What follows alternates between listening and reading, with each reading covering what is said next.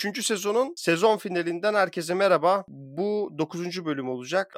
Özel bir konuğum var. Konuğum babam. Bugün aynı zamanda başka da bir önem arz ediyor benim için. Bugün benim doğum günüm ve ben de doğum günümü babamla kutlamak istedim. Biraz onu konuşacağız. Onun hayatını, benim ondan öğrendiklerimi. Kanal için hem benim için özel bir gün yani. Baba merhaba, hoş geldin. Merhaba babacığım, hoş bulduk. Teşekkür ederim davet ettiğin için. Nasılsın, iyi misin baba? İyiyim babacığım, senin sesini duyunca çok daha iyi oluyorum. Annem zaman içerisinde bir dinleyicim oldu ama ben annemden duyduğum kadarıyla sen benim hiçbir kaydımı dinlememişsin bu zamana kadar, doğru mu? Evet. Niye? Dinle, dinlemedim, yalan yok oğlum. Benim sana ilk öğrettiğim şey neydi?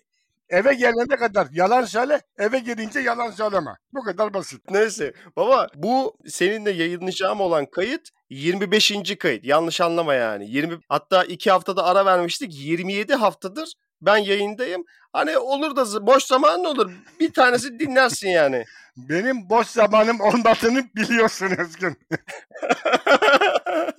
evet. Baba önce böyle biraz bir giriş yaptıktan sonra e, ben açıkçası senin direkt doğduğun, büyüdüğün yıla ve mahalleye daha doğrusu eve gitmek istiyorum. Bana biraz o yılları aynı zamanda da o mahalleyi, mahalle kültürünü, ev ortamını bana böyle biraz anlatır mısın? 6 Aralık 1957 benim İzmir'de dünyaya geldiğim yıl ve gün. Halil Rıfat Caddesi'nin 311 sokağında iki katlı bir evin üçüncü katında dünyaya geldiğimi söylüyorlar. Efendi Kazım'a söyleyeyim o yıllarda 311 sokak Halil Rıfat hatta İzmir'in inanılmaz güzelliği vardı Özgüncüm fazla kalabalık yoktu. Herkes birbirini tanıyordu. E, malumunuz telefon yok. Ne o?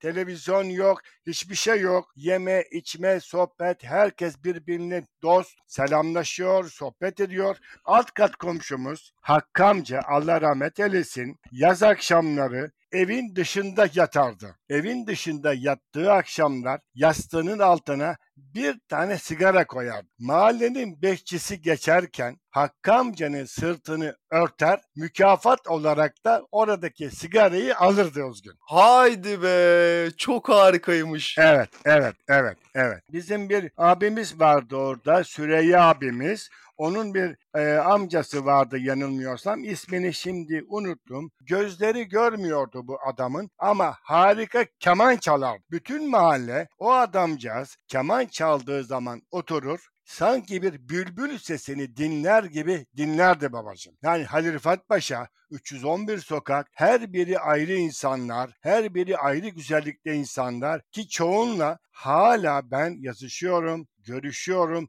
Ölünceye kadar da onlarla olan sohbetimi, dostluğumu sürdüreceğim. Çünkü ben eğer paylaşıyorsam yazdıklarımı, konuşmalarımı, düşüncelerimi aktarmak istiyorsam hep o 311 sokağın kendine özgü güzelliğindendir babacığım. Oturduğumuz eve gelince iki katlı bir evin üst katında oturuyorduk biz. E malum buzdolabı yok, tel dolap, televizyon yok, telefon yok. Eski bir kömür sobası vardı ama burada hemen şunu söyleyeyim kömür sobası deyince şimdi bu yayını dinleyen 30 yaşın altındaki gençler burun kıvıracak. Hayır öyle bir şey yok. Evin içinde bir tane kömür sobası olduğu için akşam yemeğinden sonra herkes mecburen kömür sobasının yanına gelirdi. Yani herkes yüz yüze konuşurlardı. Ama şimdi herkesin odasında klima var, doğal gaz var. Herkes yemekten sonra odasına çekiliyor. Kimse kimseyi görmüyor. Ama o kömür sobası, o eski püskü kömür sobası yandığı zaman hepimiz dedem,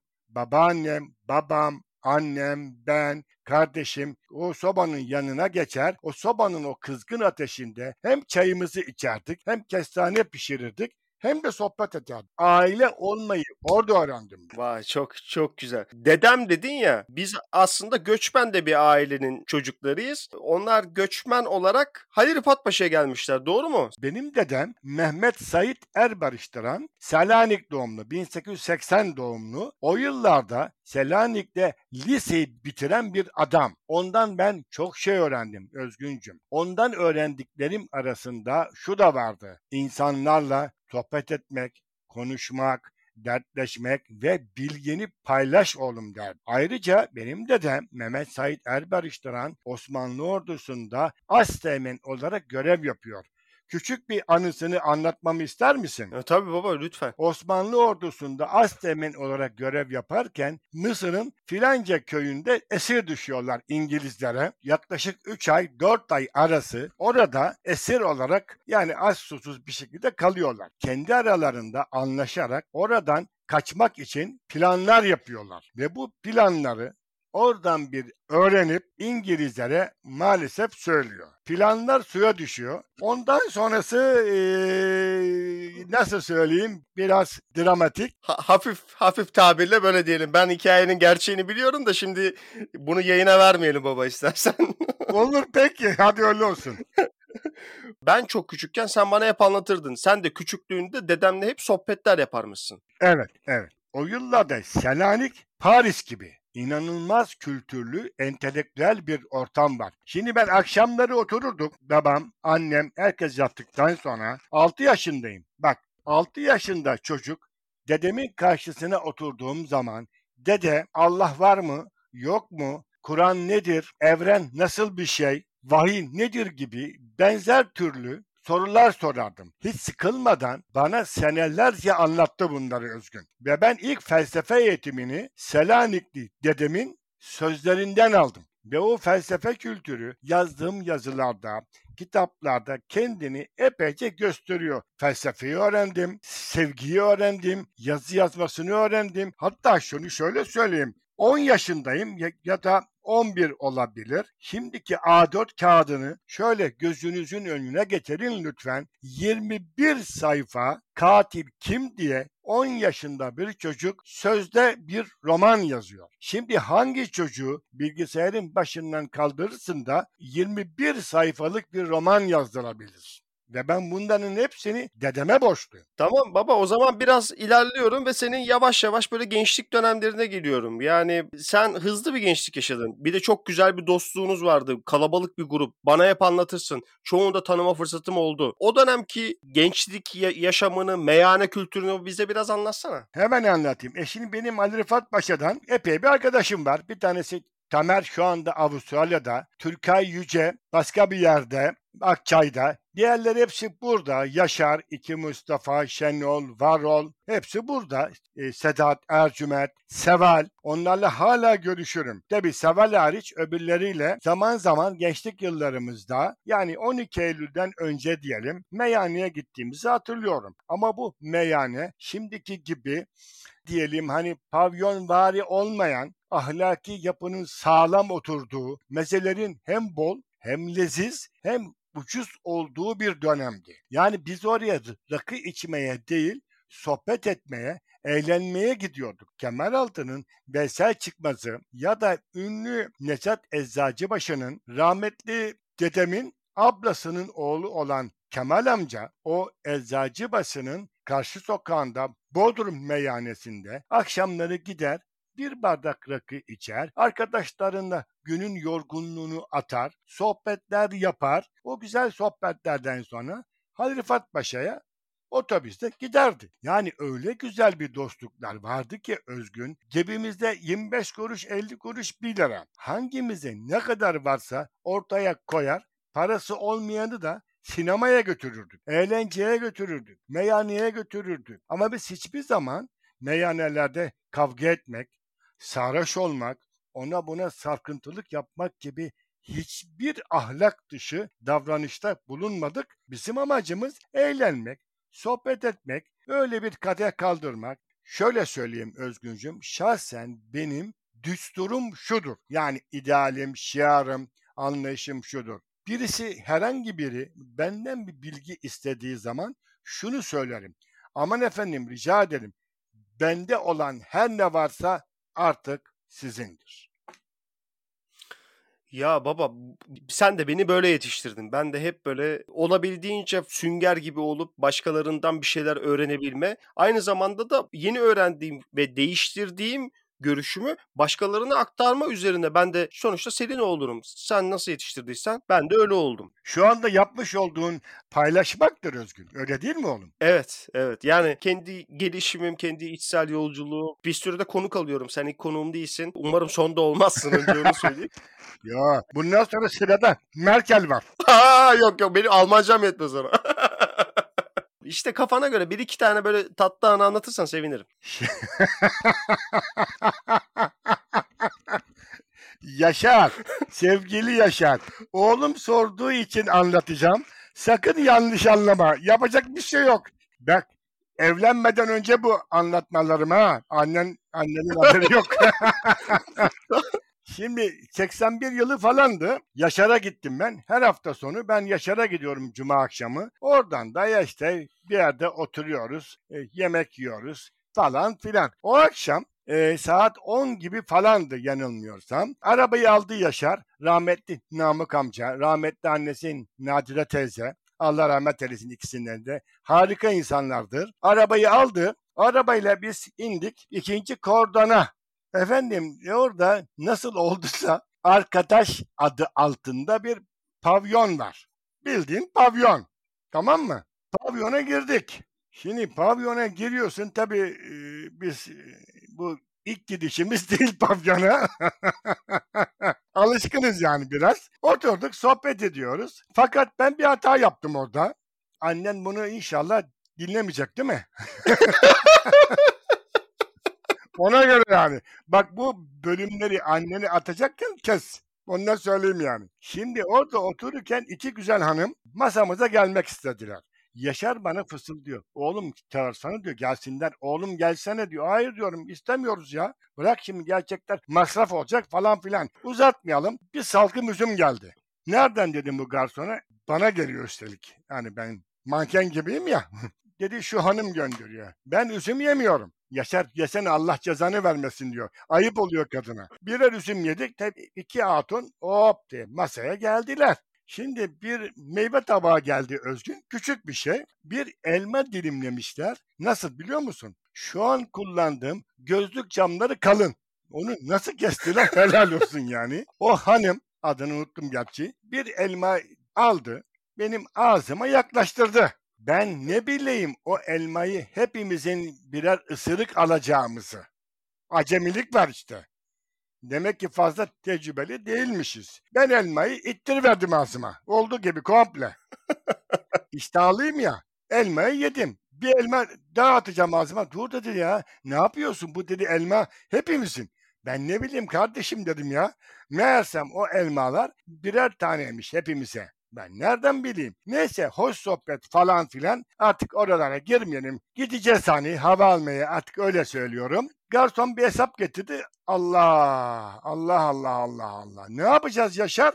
O cebindeki paraya bakıyor. Ben cebimdeki paraya bakıyorum. Para yetmiyor. Ne yapacağız? Hanımları kaçtı gitti zaten. Para olmayacağını anlayınca. Peki ne yapacağız? Ya dedi Tufan sen burada rehin kal. Ben dedim arabayı atlayayım.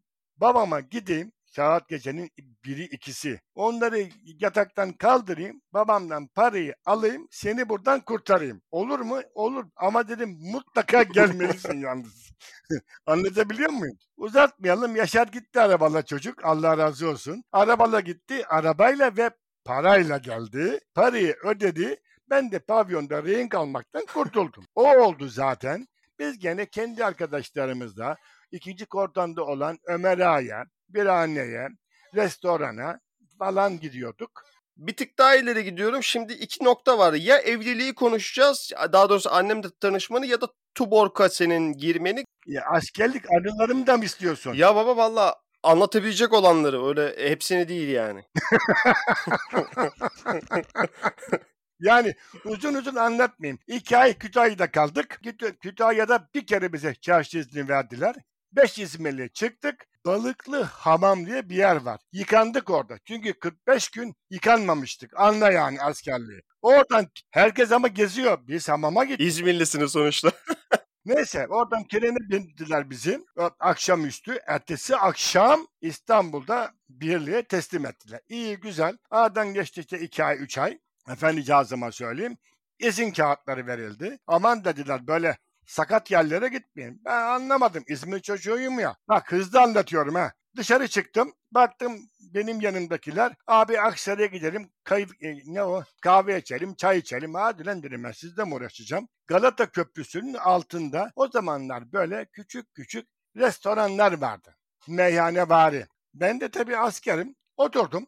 Bir duble rakı, bir buçuk porsiyon köfte, bir tabak salata. 41 lira 50 kuruş. Tabii adam beni üniformalı görünce böyle biraz şaşırdı, maşırdı. Ben rakımı içtim e, köftemi yedim falan. O ara insibatlar giriyor bakıyor bana bakıyorlar bir şey söylemeden gidiyorlar. Ben sonra döndüm askere, birliğe. Eski askerler hemen sordular. Ya dediler sen İzmirli nereye gittin? Ve ben bizim bir şey yapmadım. Sen yapmışsındır anlat dediler. Galata Köprüsü'nün altında bir bardak rakı içtim. Sen manyak mısın dediler ya. Bilir mi? Seni orada insibatlar görmedi mi? Gördüler. E bir şey yapmadılar. Bak kardeşim dedi seni ya belediye reisinin oğlu ya milletvekilinin oğlu ya paşanın oğlu zannettiler. Sakın bir daha gitme.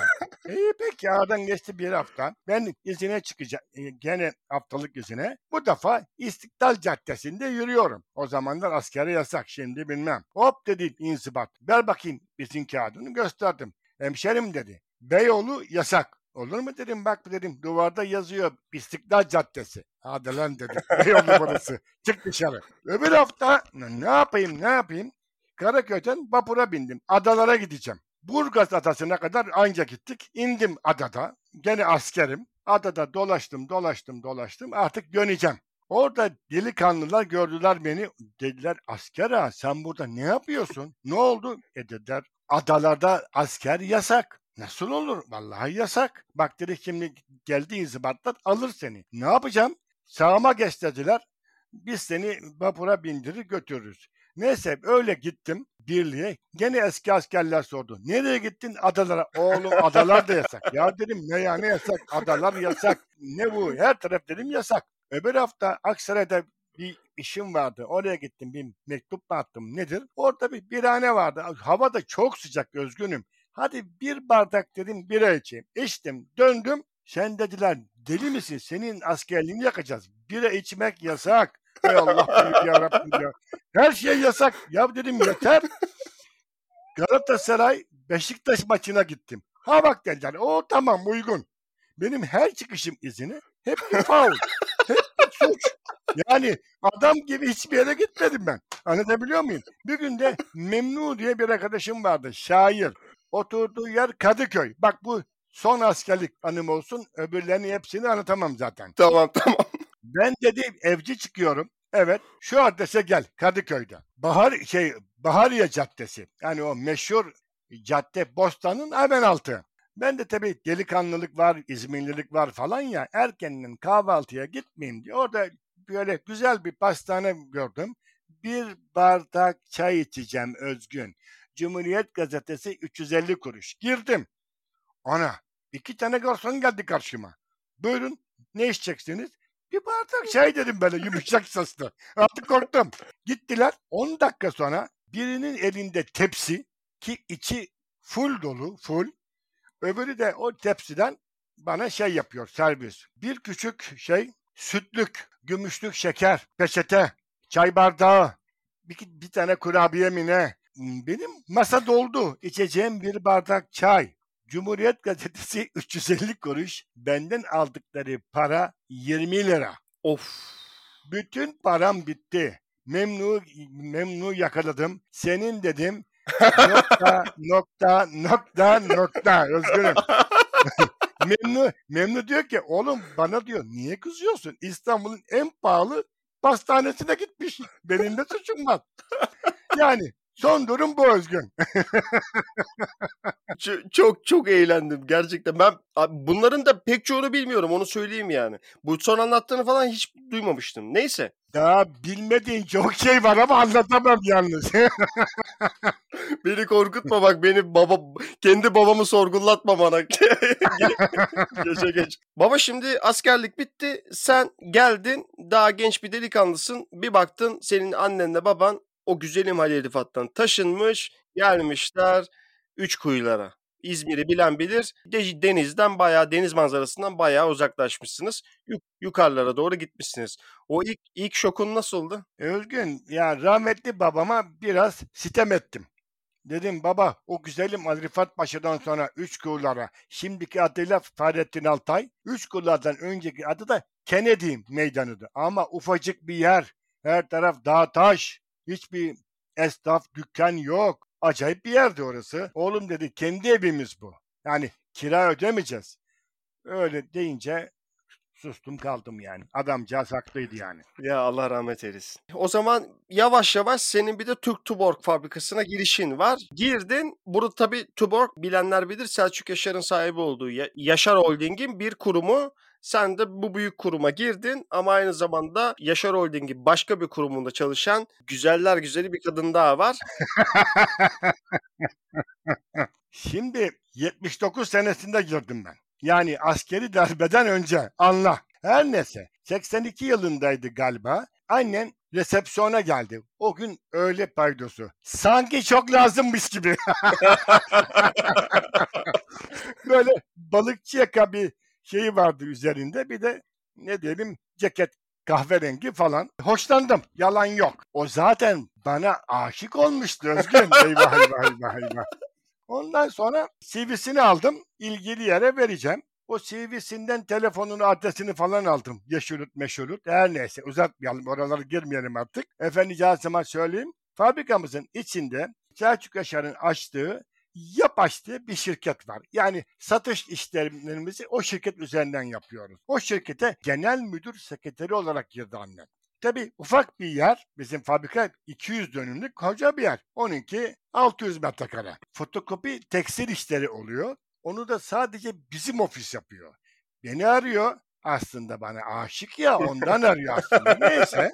E, fotokopi istiyor. Mektupları biz atıyoruz. Mektupları biz alıyoruz. Tekstil, telex hepsi bizde. Bizim üzerimizden o tür işleri yapıyorlar. O tür samimiyet sürdü sürdü sürdü. Bir gün oturduk, sohbet ettik. Ama o sohbetten öncesi asıl. Ben Tuborg'a yeni girdiğimde annemlerin o üç kollardaki komşularından biri diyor ki bir kız var. Tufan'a yapalım. E iyidir, hoştur, ailesi var falan filan. Bana söyledi annem. Anne dedim kız çalışıyor mu? Çalışmıyormuş oğlum ev kızıymış. Anneciğim dedim hiç görmeyeyim çalışmayan ev kızıyla ben evlenemem. Olmaz yani benim maaşımla geçinemeyiz. İyidir oğlum. Söylüyor aracı. Aracı da onlara söylüyor. Her neyse Filiz'le oturduk o konakta bir pastane vardı. Şimdi Çınar sinemasının yanında. Unuttum adını. O pastanede sohbetler ettik falan filan. İyi kötü kafamız uyuştu. Bir gün Tuborg'un servisiyle Filiz de bir bahane buldu. Üç kullara gidecek. O bir akrabasına gidecekmiş oradan. İndik. Sen dedim nereye gideceksin? Şu cadde. O caddede dedim benim annem oturuyor, babam oturuyor, bizim ev var. Hangi ev? Şu ev. E onun yanında şu akrabam. Ben seni tanıyorum dedim. Yani annen şok geçirdi. Ay Tufan o çocuk sensin dedi. Beni reddeden çocuk sensin dedi. Çok güzel. Yani İzmir'in nüfusu 3 milyon. Çok güzel. 3 milyonda bir ihtimal bu Özgür. Yani yok yok. yok, iyi ki yok. annene denk gelmişim. Aslan gibi bir oğlum var. Yaklaşık 40 yıla yakın bir evliliğimiz var. Hiçbir sorunumuz yok. Sağlığımız yerinde. Mutluyuz, huzurluyuz. Yok yok. E, madem şimdi bu kadar yükseldin e, o zaman söyle bakalım. E, ne zaman evlendiniz siz? Ev, evlilik tarihiniz ne? Ses gitti anlamadım. tamam tamam. Buralara atacağım söz. Buralara atacağım. Tamam tamam söz. Harikasın. Şimdi sen bir önceki 24 bölümü dinlemediğin için benim şu huyumu bilmiyorsun. Ben ne zaman ki buralara atacağım derim, oralara atmam. Şimdi senin evlilik yıl dönümünün gününü hatırlamadığını ben at, atmayacağım ama neyse. Bunu sen bu kaydı da dinlemeyeceğin için sorun yok. 21 Eylül diye hatırlıyorum Özgün. İnşallah yanlış değildir. tamam tamam. Son konulara yaklaşıyoruz artık. Senin yazarlık kariyerine geldik. İlk başta bir demiştin çocukluğumda yazmaya başladım demiştin ama senin gerçekten yazarlık kariyerin nerede nasıl başladı? 5-6 yaşındayım. Rahmetli annem O zamanın fiyatı 5 lira pahalı bir şey. Aylık Suat Yalaz'ın çizdiği ve e, yazdığı Karaoğlan dergisi vardı. O Karaoğlan dergisini annem alır, beni yanına oturtur, okurdu. Annemin sözleriyle ben gördüğüm sayfalardaki resimleri özdeşleştirmeye çalışıyordum Özgüncüm. Sonradan yazdığım resim yazıların kökeni budur. Romanlarımdaki karakterlerin iyi çözümlendiği söylenir. Suat Yalaz'ın dikkatle seyrettiğim ve annemden dinlediğim o özdeşleştirme sonucunda olmuştur bunlar. Bunun üzerine o sözünü ettiğim 21 sayfalık roman ve üzerine daha 17 yaşındayım George Prüster'in Felsefenin Temel İlkeleri adlı meşhur yasaklı kitabını okudum. Yazarlık kariyerim benim 30'lu yaşlarda başladı Özgün. Ama okumayı hep sürdürüyordum. Fakat bu yayını dinleyenlere benim iki tavsiyem var. Bir tanesi bir kere belirli bir konu seçecekler. O konu üzerine yoğunlaşın ama entelektüel olarak da başka konularda da okumayı sürdürün.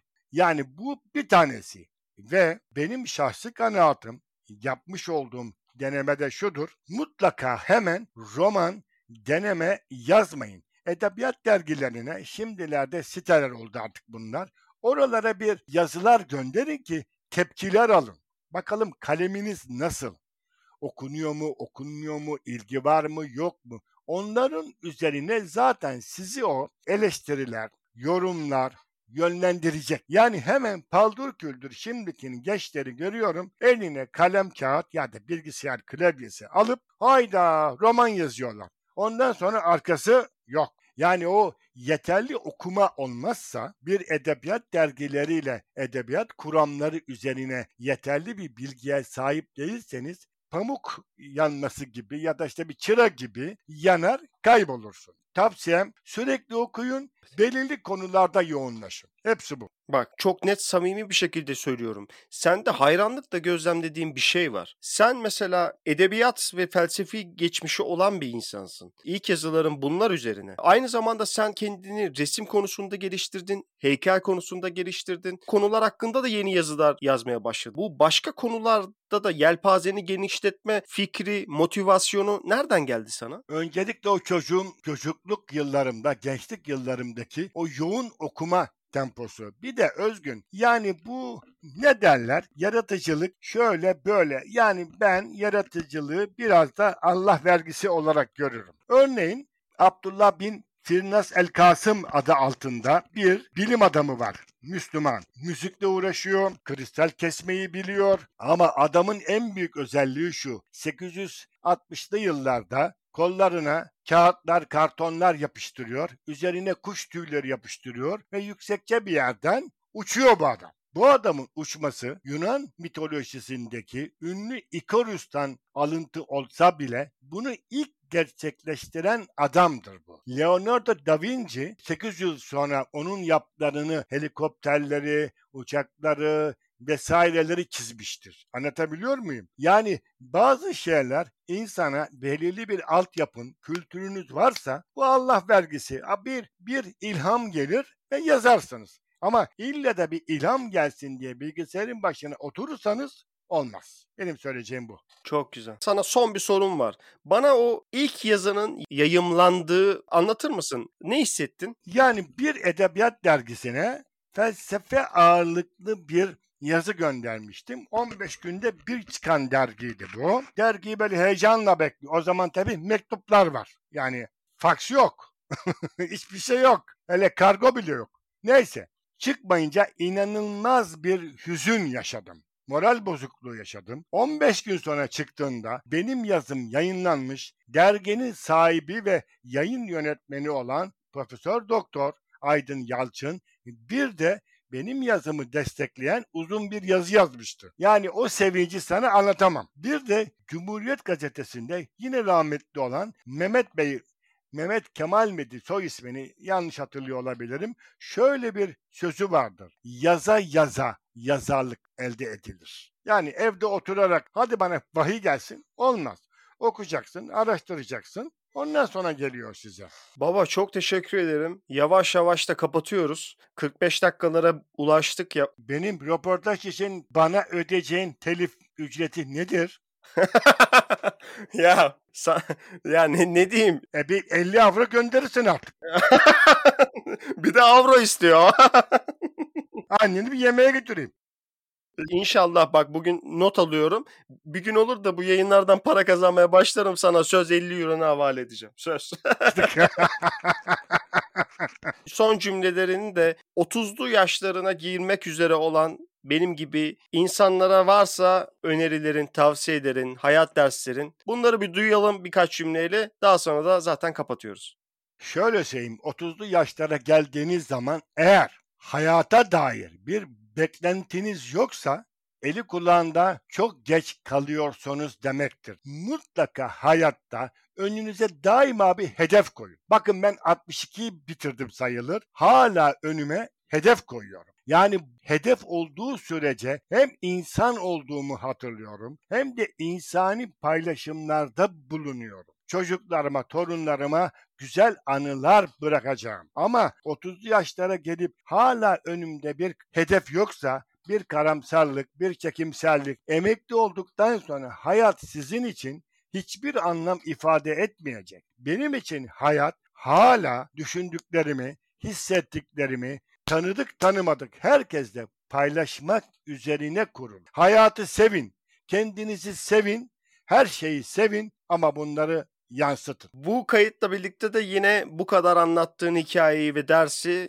daha doğrusu ders verilmez ders çıkarılır derim hep. Bunları da pek çok tanımadığın, hiç duymadığın, hiç bilmediğin insanlarla paylaşıyorsun. İkimizin arasında da böyle çok unutulmaz bir anı olacak bu kayıt. Ben çok memnunum. Sana çok teşekkür ederim. Tamam o zaman 3. sezonun sezon finalini yaptık. 4. sezon kararını almıştık zaten. Devam edeceğiz. Yakında e, onun da kayıtlarını başlayacağız. Daha henüz açık söyleyeyim daha henüz e, konuk listesi yapmadım. Aklımda olan birkaç isim var ama hiçbirine daha sormadım. Umarım sorduğum herkes yine kabul eder. Ve 4. sezonda da böyle değişik hikayelere sahip olan insanları tanımaya ve birlikte kendimizi de o hikayelerde bulmaya devam ederiz. Herkes sağlıkta kalsın.